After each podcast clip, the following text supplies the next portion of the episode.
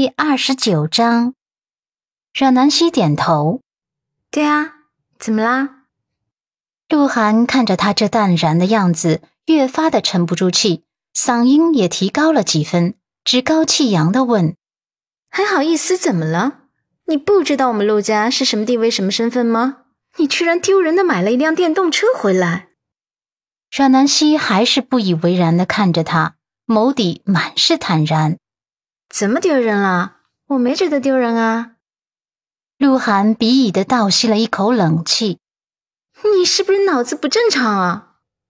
我看是你脑子不正常吧。我新买的电动车有什么好丢人的？我不偷也不抢，我这还有购车发票呢。不然给你看看。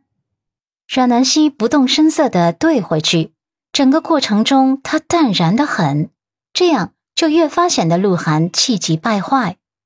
鹿晗真的被他的话气到吐血，他胸口剧烈的起伏着。闭嘴吧，蠢货！以我们陆家这样的地位，怎么能买电动车？你买电动车这件事要是传出去，你知道媒体会怎么写吗？阮南希坦然的整理了一下发丝，媒体爱怎么写就怎么写呗。鹿晗差点就崩溃了。你。你这个榆木脑袋！媒体会写陆家遭遇金融危机，新进门少奶奶落魄到要买电动车解决出行问题，你这不是给陆家丢人是什么？赶紧把你这辆破车给我丢掉！丢掉？阮南希可舍不得丢掉他分期付款买回来的电动车，他蹙眉。他们爱怎么写是他们的事，我爱怎么生活是我的事。再说了，亲爱的妹妹，你是不是有点偏激了？你干嘛总是把人心想的那么阴暗？也许会有媒体赞美我这种行为呢，赞美陆家新进门少奶奶环保出行，为净化华安城的空气质量做出一点点小小的贡献呢。鹿晗被他堵得哑口无言，气得脸色大变，最后指着他，好不容易挤出一句话来：“你、你、你简直是无药可救了，蠢货！”阮南希白皙的小脸上始终挂着浅浅的笑容，一副不卑不亢的样子。他一字一句清晰的纠正：“我不叫蠢货，我叫阮南希。你其实应该叫我一声嫂子的，这是礼貌，你懂的。”鹿晗真想撕烂他的嘴脸，可是自己是陆家千金，行为举止不得太失态，他只能自己消化着内心的愤怒。精致的面孔早就气得花容失色了。这时，大厅里的叶婉柔终于坐不住了，也迎了出来，看着阮南希和电动车，气得眉心一阵突突的疼。阮，阮，她气得一时想不起来她的名字了。阮南希对着婆婆笑得更灿烂了。阮南希，叶婉柔深呼吸。压抑住内心的愤怒，让南希是吧？我现在命令你把这辆电动车给我扔出去！你知不知道你买这辆车会给陆家招黑的？啊！万一传到媒体那里，那些媒体都是唯恐天下不乱，知道这个消息还不知道怎么写呢。陆家的车动辄都是几百万的豪车，现在这个女人居然弄了这么一辆破车回来。真是丢人现眼！鹿晗立刻像是找到了同盟，煽风点火。就是就是，妈妈，你一定要好好管管他。阮南希有些委屈，可怜巴巴的看着他们据理力争。没那么夸张的，山珍海味还要依靠两块钱一包的盐巴来搭配呢。盐巴廉价的很，可是有钱人哪个能不吃？新闻上经常报道某些富豪环保骑车上班呢。再说了，陆家是陆家，我是我，我没钱，我现在很穷，我买电动车没什么丢人的。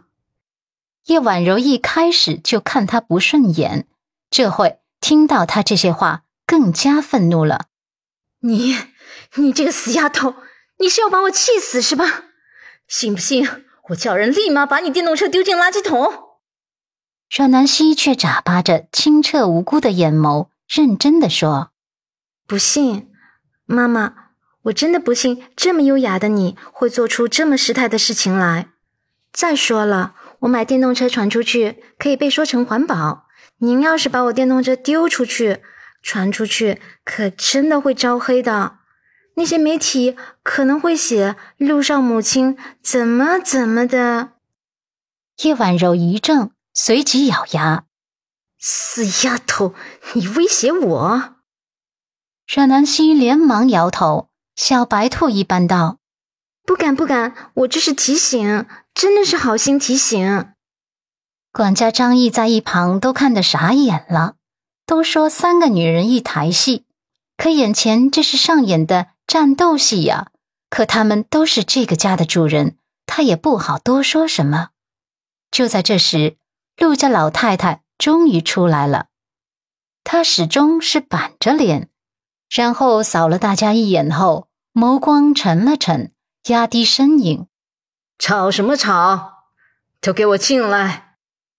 叶婉柔和鹿晗瞬间就不敢吭声了，立刻乖乖的进屋去了。阮南希不得不佩服老太太，活了这么一把年纪，居然还这么有威信，一句话就秒杀了他们。而且老太太说这话，就是默认她这辆电动车了。哦耶！这个家里最有威信的老太太，没说把她的电动车丢出去耶。